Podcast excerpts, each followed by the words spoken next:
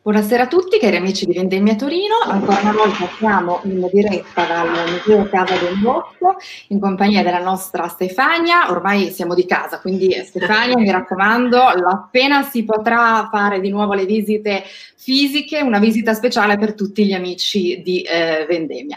Abbiamo anche il collegamento con Mike che ci farà fare un piccolo tour virtuale, quindi anche qui un tour in anteprima speciale Vendemmia ed è molto interessante il fatto che oggi si parli del tema del vino e servito proprio nel giorno di un santo importante che è ehm, San Martino. San Martino è il santo protettore dei vignaioli, degli ubriaconi e dei sommelier. Quindi ancora una volta il contesto giusto per raccontare un po' di santità, per cercare di respirare e degustare la santità.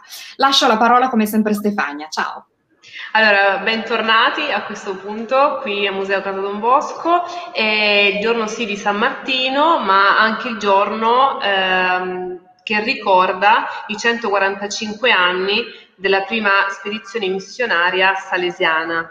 Quindi ecco che al Museo Casa Don Bosco si uniscono sempre più punti di vista, più chiavi di lettura, più argomenti da, da poter affrontare proprio sempre con uno spirito allegro, di gioia, che è proprio tipico eh. poi del, del, mondo salesiano.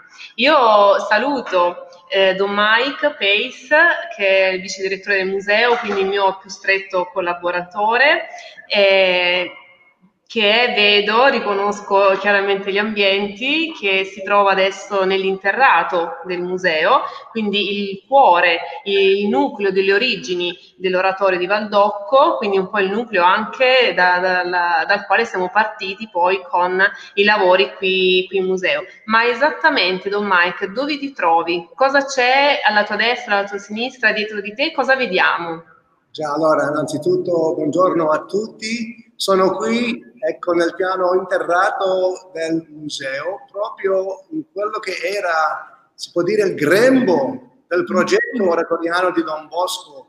Qui dove mi trovo è il rifettorio, eh, una sala pranzo per i ragazzi. Vedi che per un, un gruppo che arrivava magari 200, grande ma non è grande, e qui facevano ecco, i pasti insieme un aspetto molto cioè, interessante di questo spazio, se riesco a farvi vedere ecco, queste mura. Sì, ecco, si vede. Mi mancavano sempre. Si vede, si vede. Diceva ai ragazzi andate alla stura, andate alla dora, portateci le, le sassi così possiamo insieme costruire questa casa con pochi soldi e darvi un ambiente degno di voi e così hanno fatto. Allora qui sì, Don Mike si sta spostando dal primo refettorio dei ragazzi, dietro di lui ancora c'è la cucina del refettorio, lui si sta avvicinando alla, alla cantina alla di Don cantina. Bosco. Ecco, sono arrivato, questa, se riesco a farla entrare nello schermo, è la cantina di Don Bosco che ora, siccome non c'è più vino qui, ci sembrava anche appropriato mettere qua delle statue della Madonna dappertutto nel mondo dove sono i salesiani, insomma quasi tutti in nazione, mancano qualche statua, però ecco questo ci mette già in clima dell'argomento di oggi sono molto molto contento di poter condividere qualche pensiero come posso, eh, devo dire dall'inizio, se riesco a dirlo in, ita- in italiano molto bene, se dico delle cose certo. strane non è perché ho bevuto mi auguro di no, mi auguro di no, domani. No, no, quando abbiamo fatto le prove parlava benissimo no. sia italiano che inglese, eh, quindi eh, siamo lì, dai, con la protezione della Madonna può parlare tutte le lingue, dai, dai. Bene, dunque, tanto per iniziare, ecco un po' la mia battuta sulla parola eh, della Bibbia. Vogliamo ecco, fare un piccolo eh, degustazione, cerco di offrire un piccolo assaggino del sapore del vino, del bouquet del vino nella Bibbia. Se è vero che la Bibbia è un libro divino, è altrettanto vero che è un libro di vino. Allora, ma infatti, ma infatti, Don Mike, quello che mi chiedevo, il, il, titolo che hai dato a questo incontro, al webinar, è il miglior vino servito. Che cosa vuol dire? Che cosa intendi per il miglior vino servito? Qual è questo vino servito migliore, definito da te migliore? Già, ecco, ho pensato a questo titolo come allusione al Vangelo di Giovanni nel secondo capitolo, proprio in quell'episodio delle nozze a Cana, dove c'era Gesù, c'era la Madonna, c'erano i discepoli e quella povera coppia appena sposati, alle feste, alle nozze, nel banchetto nuziale mancava il vino, la figuraccia completa e la Madonna sempre tremorosa, gli altri, ecco, eh, capisce che c'è questo problema, si indirizza a Gesù e lui, ecco cosa fa, conosciamo, penso, se non tutti, la maggioranza della storia, prende il vino e lo cambia, eh, cioè, scusate, prende l'acqua e lo cambia in vino. Sentiamo come ci viene raccontato eh, la conseguenza di questo. Quando il maestro di tavola fa lui messaggio del vino, cosa dice? il maestro di tavola chiamò lo sposo e gli disse, tutti servono da principio il vino buono e quando sono un po' più quello meno buono, tu invece hai conservato fino ad ora il vino buono. Dunque un brano ricco di umanità, ma altrettanto se non più ricco di ecco, spunti spirituali e anche teologici, perché qui si intrecciano magari due fili conduttori che per me saranno quelli che voglio cercare di presentare oggi. Eh, che intrecciano due stralci, eh, quello del vino, eh, la vigna, tutto che va col vino, e il banchetto nuziale non c'è banchetto nuziale senza vino. E dunque ambedue di questi ecco, fili conduttori, la vigna e il banchetto nuziale, come simbolo nella Bibbia del regno di Dio in mezzo a noi. Cosa ci potresti raccontare, Don Mike, del, del, vino ai tempi di Gesù? Cioè, tu raccontando un po' l'episodio di Cana ci racconti qualcosa di, di molto concreto, eh, qualcosa che ecco, chiaramente i banchetti, le nozze, eh, mm, come avvenivano, l'importanza del vino. Potresti raccontarci qualcosa un po' più ecco, del mondo del vino, ma ai tempi di Gesù? Già, ma già in, in, le feste di nozze a quell'epoca duravano due settimane. Impegnativo direi. Vabbè, lo sposo, poi dalla, dalla, dalla moglie, tutto, tutto, il villaggio implicato, non solo un giorno. Comunque si capiva che se, se mancava il vino, ecco. questo è da sapere. Poi nel, nel, contesto del Medio Oriente dell'epoca di Gesù, no? come contesto storico, come contesto eh, geografico, il vino sia un elemento pienamente radicato nella quotidianità delle persone. Ci fa bene ricordare, magari anche oggi nel Medio Oriente, in Terra Santa, tutto è legato alla scarsità di acqua. Chi ha accesso all'acqua ha vita. All'epoca, diciamo, di Gesù, il vino era piuttosto necessità per sopravvivere, non un lusso. Quindi ecco, il, il vino si capiva facilmente in quel contesto un simbolo molto suggestivo per il sostenimento alla vita che veniva poi collegato come dono di Dio che è buono. A causa della stretta uh, relazione con la vita, la sopravvivenza della comunità, il vino insieme al grano, insieme all'olio, ecco, il vino diventa simbolo delle tante benedizioni dal patto che Dio ha fatto, ha promesso al suo popolo.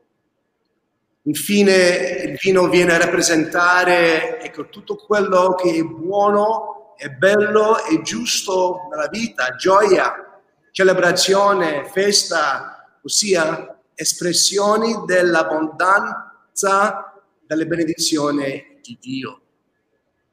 Eh, abbiamo proprio parlato nel webinar precedente un po' della scarsità dell'acqua in Terra Santa, quindi le difficoltà che si riscontrano poi nella produzione del vino, che è così tanto importante, come dicevi tu. Eh, importanza del vino e presenza del vino che noi nella Bibbia vediamo già nella Genesi. E a me viene in mente, un po' per deformazione professionale, eh, una scena della volta della Cappella Sistina che è suddivisa proprio in diverse scene che raccontano un po' la Genesi, storie che terminano proprio con l'ebbrezza di Noè. Quindi lì vediamo proprio l'introduzione di questo elemento in maniera molto forte raccontata in quella scena. E ci sai dire un po' qualcosa? Cioè, si parte quindi dalla Genesi a, parli- a parlare del vino, in che modo e perché proprio con Noè? Questa, insomma, mi, mi ponevo un po' questa domanda. Cioè, Mi okay, può aiutare? Nel, nel nono capitolo eh, della Genesi, ecco, la Bibbia attribuisce a lui agricoltore, un'immagine anche che capivano tutti all'epoca. Noè, agricoltore, scopre il vino e cosa capita? Cosa fa? Noè, coltivatore della terra, cominciò a piantare una vigna, avendo bevuto il vino, si ubriacò e Giacomo è scoperto all'interno della sua tenda. Interessante che Noè scopre il vino, il vino. ha scoperto Noè. Allora, già sin dall'inizio, sin dall'inizio ecco, questa avvertenza, se vogliamo, la gioia del vino, ma anche che ci vuole una certa precu- eh, eh, cautela nel consumo eh, che, perché sia ragionevole. Questo lo diceva anche Don Bosco, o no? Sì, sì, sì, sì.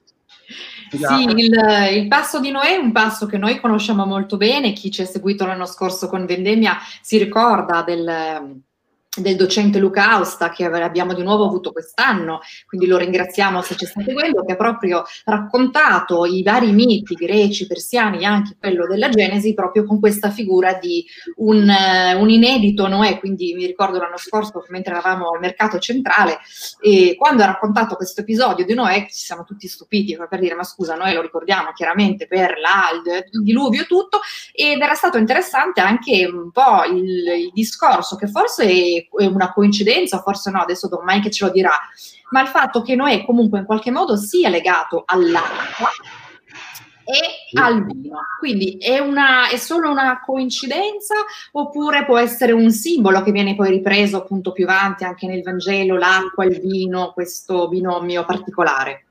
Già, io direi, io lascerei questa questione, se non ti spiace, agli esegeti perché non è veramente la mia specialità. Però certo. è sempre interessante pensare che, che, ecco, che, che Gesù cambia acqua in vino e con Mosè c'è questa storia tra vino e acqua, Noè che, che, salva la gente nell'arca, Gesù che salva la gente, l'arca che diventa, la, la barca diventa simbolo per la Chiesa, faremo un altro webinar quando avrò avuto l'occasione di studiare un po'. Mi raccomando, eh, noi l'aspettiamo no, di nuovo. Se posso tornare un po' al simbolo centrale del, ecco, de, della vigna, no? del vino, dei, dei, tralci, tutto questo, questo è, è, un filo conduttore, magari non già nel, nella Genesi, ma legato fortemente all'esperienza dell'Esodo del popolo di Dio, Dio che interviene nella storia degli ebrei per liberarli dalla schiavitù in Egitto, per portarli, secondo la promessa, nella terra santa. Okay? Passano gli anni, il popolo di Dio riflette, approfondisce il loro apprezzamento e, e um, ecco, um, gratitudine per questo intervento divino e dunque quella storia l'epopea di, centrale della loro identità viene ripresa parecchie volte sempre di più poeticamente, si può dire, no?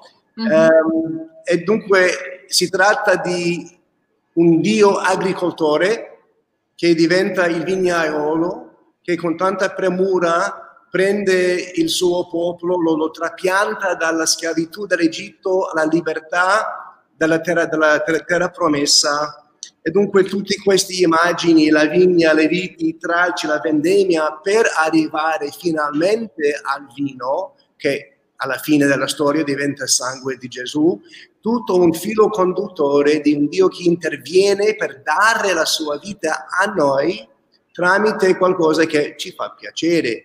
Non è un Dio che ci vuole um, ecco, far soffrire, no? Eh, Salmo 80 uno dei, dei, dei salmi veramente poetici che riprende l'Esodo e lo mette alla luce di questa immagine. La leggo se posso. Hai divelto una vita, una vite dall'Egitto. Per trampia, trapiantarla hai espulso i popoli, le hai preparato il terreno, la tua ombra copriva le montagne e i suoi rami più alti cedri. Ha steso i suoi tralci fino al mare, arrivavano al fine i suoi germogli. Secoli di storia messi in due righe tramite questa metafora della, della vigna trapiantata. E, ehm, il salmo che hai letto e anche un po' le considerazioni che hai fatto eh, mi hanno riflettere un po' a, um, mi hanno fatto riflettere su uh, quell'aspetto, quella visione che si ha a volte, eh, un po' che anche gli esegeti che citavi tu prima hanno trasmesso di Dio, no? il passaggio dal Vecchio al Nuovo Testamento, quindi nel Vecchio Testamento l'immagine del Dio demiurgo. In realtà già nel Vecchio Testamento è, è forte la presenza di Dio dell'amore, il Dio dell'amorevolezza, il Dio agricoltore perché si fa strumento della, dell'amore di, verso l'uomo attraverso la vigna e attraverso il vino. E, ehm, questa metafora del rapporto tra Dio e, le, e il popolo, quindi que, questa alleanza, la troviamo altrove sviluppata nel Vecchio Testamento con l'utilizzo del vino. Ehm, dove possiamo riscontrare eventualmente ancora eh, ecco, questo elemento che, che, dicevi prima? Già, già negli altri salmi è presente, nei, nei, nei, grandi profeti, anche nei profeti eh, minori, riprendono questa immagine, Ezechiele, Geremia, Oseia, forse il brano che per me è il più, uh, più sentito, più bello, altro che un dio um, demiurgo, un dio che viene nominato mio delitto, mio, mio, mio diletto. Ah, delitto? Mi era preso un colpo. Altra cosa, sì. Almeno me ne sono accorto. Eh. Dio, mio, dio mio diletto. Diletto. Diletto, diletto, no? Fatemi leggere questo canto detto della, della vigna che viene del, del profeta Isaia, proprio a prof, a, a rendere, rendendo più profondo questa immagine di un Dio di amore verso il popolo. Dice, quanterò per il mio diletto il mio cantico d'amore per la sua vigna il mio diletto possedeva una vigna sopra un fertile colle. Egli l'aveva vangata e sgombrata dai sassi e vi aveva piantato scelse viti. Vi aveva costruito in mezzo una torre e scavato anche un fiume. La premura, la tensione, la pazienza, l'attesa di una, una vendemmia buona, ricca, dolce, no? sperando già al vino. Ecco, la vigna siamo noi in questa poesia, esseri umani, e questo eh, diletto è il vignaiolo che è Dio. Che immagine, che immagine bello.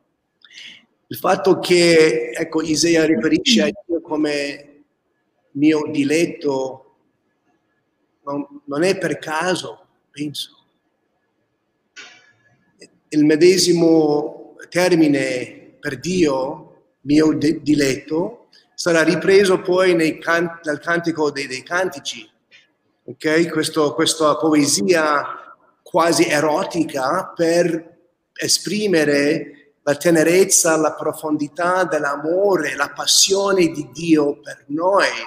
C'è un libro per di più talmente poetico che ai seminaristi per tanti anni, anni fa, era proibito, tanto per dire, no? Ma questo Dio, questo Dio diletto, mio amore, che è il vignaiolo appassionato, tenero, premuroso, ecco, nei suoi riguardi verso la sua vigna che siamo noi. Io avrei una domanda da fare, se posso. Sì. Mm, questo è la linguista che c'è in me dopo che ci siamo sentiti nelle prove. Ma nella versione, noi allora ne abbiamo nella versione italiana appunto vino, viti, vigna. Nella versione inglese mm. sono le stesse parole o sono usate sfumature diverse? Cioè ritroviamo vineyard, ritroviamo grape o è un concetto diverso? L'immagine si trapianta perfettamente da una lingua all'altra. The vineyard, la vigna vine dresser, vignaiolo, uh, uh, branches, i tralci, uh, grapes, sì, sì, sì. No, no, è, è facile sul piano linguistico rispettare sia l'aspetto, l'aspetto um, di, di, di, vocabolario mm-hmm. come il simbolismo che sta dietro. Il simbolismo che c'era dietro, perfetto, grazie. Molto interessante. Io eh, mi chiedevo invece, nelle parole di Gesù, in quello che lui dice, in quello che lui racconta, ritroviamo la stessa immagine del Dio eh, vignaiolo, di Dio mm. che produce o aiuta a produrre vino?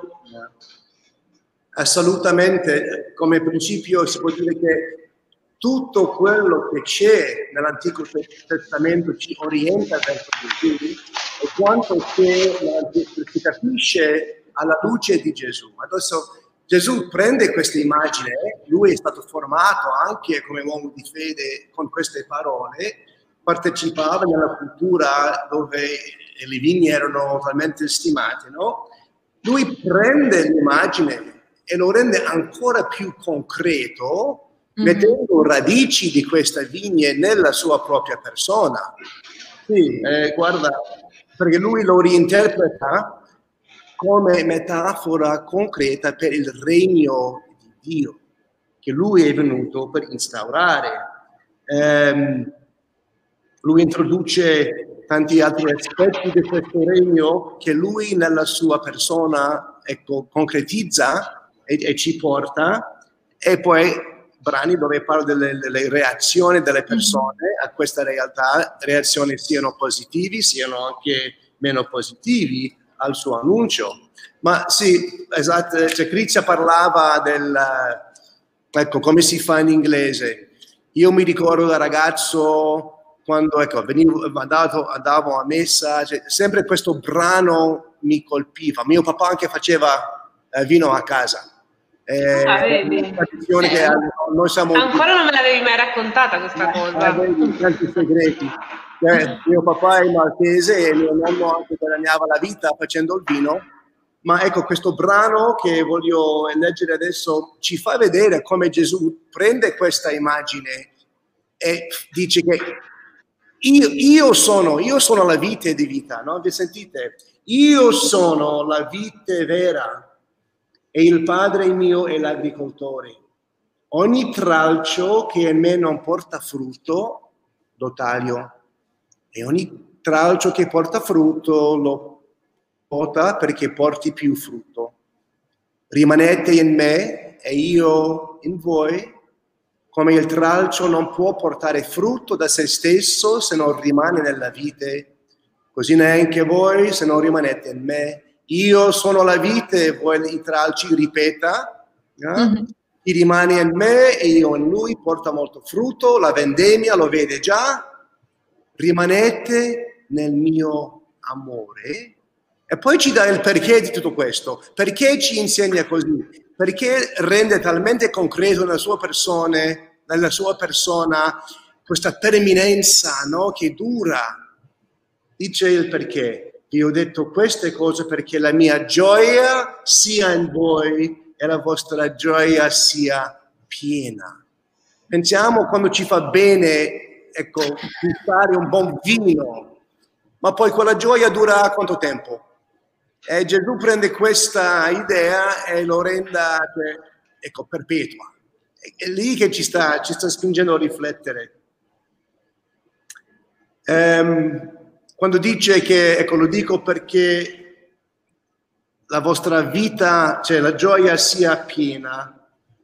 Ecco, questa è la vendemmia della vita, la gioia, non la tristezza. Non la tristezza. Sai perché ridevo, Mike? Perché, eh, e spero ecco, che, che, duri a lungo il, il discorso che facevi no, della gioia, yeah. perché eh, che la vostra gioia sia piena era proprio una, un canto del mio matrimonio, il canto finale del mio matrimonio. Quindi sentire queste parole, che la vostra gioia sia piena, mi ha riportato proprio alla, alla memoria quel momento, effettivamente quel momento di gioia. E, ehm, e allora mi chiedo, questo collegamento con vabbè, il mio matrimonio e, e, questo adesso è un aspetto proprio personale e confidenziale. Adesso lo possiamo fare perché questi webinar sono diventati questi poche persone che ci stanno seguendo ma vabbè. Sì ma perché ormai ricordiamo webinar... comunque che, che, poche persone l'altro, l'altro webinar eh, abbiamo fatto 2000 visualizzazioni in tempo reale quindi ma proprio ah, così amici ecco una confidenza. No, è, è che allora noi siamo eh, museo sì, ma siamo a casa Don Bosco e questi webinar ormai sono diventati quasi una, una chiacchierata proprio in un salotto qui in, in, casa Don Bosco. Ecco perché dicevo un aspetto un po' confidenziale che ormai viene, viene naturale e spontaneo. Però ritornando alla, all'argomento affrontato da te, Don Mike, è questo forse il motivo per cui eh, il, il, um, il miglior vino servito viene collegato al racconto di un banchetto nuziale? Perché proprio la gioia piena passa attraverso il racconto di un matrimonio? Sì, sì, sì, no, bella la, domanda. È pro- come dicevo all'inizio, no? i due fili conduttori si intrecciano. La vita è complicata, a volte il matrimonio non è gioioso, però di per sé, ecco, un matrimonio è l'occasione quintessenziale di speranza, di promesse cioè, realizzate, di sogni, di condivisioni, eh, di intimità profondi, tutto questo. No? È per quello che la festa nuziale sia l'occasione propizia a molto vino, perché uno può rafforza l'altro, no? Non è indifferente che il primo segno di Gesù, il primo segno della sua gloria, il miracolo del cambiare acqua in vino sia stato ambientato in un contesto di, di nozze, no? proprio perché sempre nella Bibbia, soprattutto nel Vangelo di Giovanni, ecco, si, leg- si legge a due livelli, quello più letterale, poi il messaggio teologico che soprattutto eh, Giovanni vuole passare. Quando si pensa per esempio alle parole della Madonna, mm. no? Cioè non hanno vino. Cioè, livello... Cosa vuol dire non hanno vino? Il vino ce n'era. Ce n'era, ma non, non hanno vino. C'era, c'era, un po' il problema che mancava fisicamente, dunque un disastro sociale, una figuraccia perfetta per la coppia, per i genitori. Ecco, non si può fare festa senza vino, okay? ma il livello più profondo è, è quello che diventa veicolo per un messaggio diverso, no? Vuol dire non hanno vino, vuol dire che l'umanità ha perso ecco, un po' la gioia della vita. Siamo un po' slegati dal nostro senso. Non c'hanno, non c'hanno motivo, non abbiamo motivo di, di, di essere contenti perché il contesto è che il rapporto con Dio si è esaurito, si è spento, non c'è più fuoco di amore non c'è più inebriazione della presenza del divino in mezzo a noi. E dunque, ecco, riprende Gesù questo desiderio magari di, di ridare l'esuberanza no? di un rapporto frizzante di amore con Dio. Questo magari è dove dobbiamo andare, la, la, la, la gioia piena è sapere che siamo amati, mantenuti, sostenuti, curati da un Dio buono, non solo come l'agricoltore verso la vigne, ma come un amante verso lo sposo o la sposa. Poi ecco la vita che prende il suo senso e che lo dice Gesù e che compie lui questo miracolo anche indicativo. In lui il matrimonio perfetto si è già compiuto. In lui c'è il matrimonio già tra cielo e terra, divinità e umanità. Lui 100% uomo, 100% divino, è quello che Dio vuole per ognuno di noi. Questa è la vendemmia che vuole di questa uh, vigna, che la vendemmia viene fatta a tutti noi, ecco, nella pienezza della gioia, l'eternità, dove siamo indirizzati. Beh, la riflessione è sicuramente molto interessante. Io avrei un'altra domanda, spero di nuovo che non sia mh, mm, qualcosa che debba studiare come prima. Ma ehm, a livello di iconografia, io ho sempre a livello di iconografia, le ah. immagini della, della, Bibbia, insomma del Vangelo. Sì. Eh, il vino è sempre stato visto come vino rosso. Già. Il vino effettivamente sappiamo se era vino rosso, ci sono degli studi dietro o poteva essere bianco o magari rosso proprio perché poi richiama il sangue. Cioè, aspetto devozionale per oggi, chi vuole il bianco rosso sono scelte personali. Mm-hmm. Per alcuni piace il gusto più del bianco, va bene, sì. più facile lavorare, cioè lavare il purificatore, cioè quel, quel, quel sì, sì, sì, perché il rosso lascia macchie il bianco. Il macchiatore. Il macchiatore, eh. yeah, ma nel tempo di Gesù era piuttosto in quella parte del mondo un vino rosso.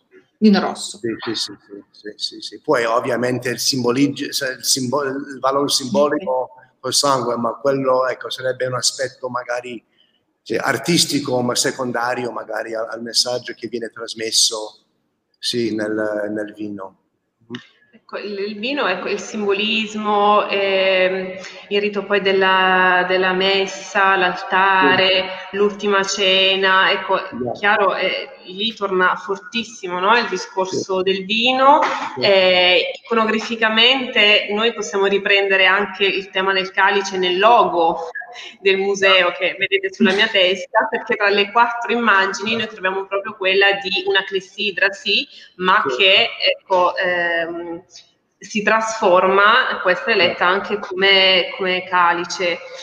Yeah. Quindi come mh, possiamo arrivare? Ecco, prima abbiamo parlato della vita, mm. eh, oltre che della vite, ma proprio il messaggio di vita, della gioia piena, e poi si arriva al momento eh, della, diciamo così, finale che annuncia la fine della vita di, di Cristo in terra per mezzo dell'ultima cena. Sì, sì, guarda, eh, nell'ottica cattolica tutto l'Antico Testamento, tutto il Nuovo Testamento arriva al suo culmine sul Calvario e poi domenica, domenica della Pasqua, la risurrezione il giovedì santo, la storia dell'ultima cena, il vino, il calice, è dove Gesù porta a compimento tutto quanto voleva essere la sua vita e tutto quanto era 4.000 anni di storia con eh, il popolo di Israele nelle mani di questo Dio che ti vuole salvare. Gesù prendendo il vino, no? Diciamo le parole ogni mese, prendete e bevetene tutti, questo il mio sangue versato. Poi quindi si fa quel grappolo squarciato, si dà completamente, si svuota di tutto quel succo che ha la sua vita, il suo sangue, per poter inebriare l'umanità con la speranza di sapere c'è possibilità non solo di vita gioiosa adesso, ma in eterno. Dunque sì, il calice del logo, eh, pensiamo da un bosco più concreto, qui, futuro, eh, guadagnarsi la vita, perché? Per vivere da bravi cittadini perché siamo buoni cristiani. Cioè riconosciamo che nel tempo che passiamo qui sulla terra siamo già indirizzati a una festa più grande che non finirà mai, dove il vino ci sarà sempre e non ci darà mai mal di testa. Questo è un po' dove Gesù ti porta. Vorrei, se posso, perché so anche che il tempo magari sta evaporando, interessante, interessante che eh, Gesù veniva rimproverato da coloro che non l'hanno capito, hanno rimproverato a lui e ai suoi discepoli, ma perché Giovanni Battista e i suoi facevano digiuno, invece voi mangiate e voi bevete vino, come mai? E Gesù come dice, mai? è possibile che gli ospiti alle nozze fanno digiuno quando c'è ancora lo sposo in mezzo a lui, a loro? Si definisce come lo sposo, lo sposo. in questa festa nuziale, no? E poi va un altro passo e dice questo vino che vi offro, no? Bisogna saper trattarlo. Dice, nessuno prende vino vecchio, eh, nessuno prende vino nuovo per mettere negli otri vecchi. Mm-hmm. Gli otri sono ormai duri, non sono flessibili. Il vino nuovo spaccherà l'otro e va, va perso sia l'otro sia il vino, no? Se fosse Gesù invece di me, facendo questo webinar parlando italiano perché lui conosce tutte le lingue. Beh, non ci sarei io probabilmente, non me la sentirei condurre un webinar. Io, io, io, immaginavo no, che forse avrete detto qualcosa del genere. Nessuno metterebbe un asti spumante in una bottiglia fatta per il pino grigio, perché la pressione dello spumante spaccherebbe il vetro e dunque la bottiglia e il vino andrebbero persi.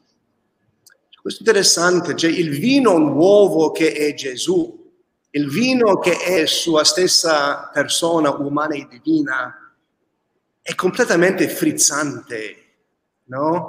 Se fosse in vino sarebbe forse l'acqua spumante o un moscato d'asti. Ho riflettuto un po' su questo, no? Non so se l'italiano rende, è che è un problema linguistica qui, ho fatto la traduzione su Google, vediamo se, vediamo se funziona. Esatto. L'acqua spumante e il moscato d'asti sono generalmente venduti con 5 o 6 atmosfere di pressione in bottiglia. L'essenziale è questo. Questo, questo livello di pressione è quasi il doppio della pressione trovata in un pneumatico per automobile. Cioè, questo è interessante, no? Sto- il vino, le viti, la, il vignaiolo, Gesù. Frizzante, fa la vita frizzante. E bisogna essere come un otro, flessibile per lasciarlo muovere in noi, Bisogna anche essere sufficientemente robusto come la bottiglia per lo spumante per non sentirsi magari spezzati di questa ecco, pressione, questa, questo modo nuovo di essere nel mondo. Ci vuol cambiare in festa, e questo è lo scopo. Nessuno fa vino per essere triste.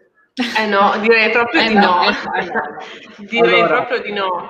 Allora direi, guarda, è una, Ecco l'ultimo commento, no? che questo vino che è Gesù, questa festa alla quale siamo già partecipi, possiamo starci come partecipanti o co- possiamo starci messi ecco, da parte e non entrarci. Questo vino è un vino che piacerà a tutti, non so, ma come tanti vini di pregio, no? Ecco, più la prendi, più prende il gusto. E credo che il vino che il Vangelo è un po' in questa linea. Cin cin. Wow, allora, noi potremmo stare qui ancora un'altra ora senza problemi, ma mm, la promessa è quella appena si potrà fisicamente poi eh, trovarci, venire a trovarvi nel museo, di trovarci proprio lì nella vostra cantina per ascoltare il seguimento di, di, questo bellissimo intervento. E la cosa sicuramente giusta è proprio quello che il buon vino comunque si beve a piccoli sorsi e quindi proprio questo piccolo sorso che forse è quella metafora di cui ci parlava Tom Mike. Stefania, tu hai il calice? Eh. No, questa volta no. Questa volta allora, io no. questo calice di prima, perché non mi sembrava brutto cambiare due vini nel, nell'arco di meno di due ore, ho detto vabbè, non esageriamo. Quindi un vino rosso è sempre la Bonarda della cantina Lautin di Bargi, Brava. che era con noi protagonista con Portici di Vini e Torino One Week. Io con questo calice saluto Stefania, saluto Don Mike e con l'augurio di rivederci presto dal vivo per sentire altre storie, magari degustare proprio uno di questi vini come il Moscato d'Asti. Quindi speriamo di poterci ritrovare tutti insieme. Assolutamente sì, noi non vediamo l'ora di accogliervi, davvero. Grazie, grazie ancora, buona serata a tutti, ci vediamo domani, guardateci su Facebook per il calendario dei prossimi giorni. Ciao a tutti, grazie. Un caro saluto a tutti. Ciao ciao.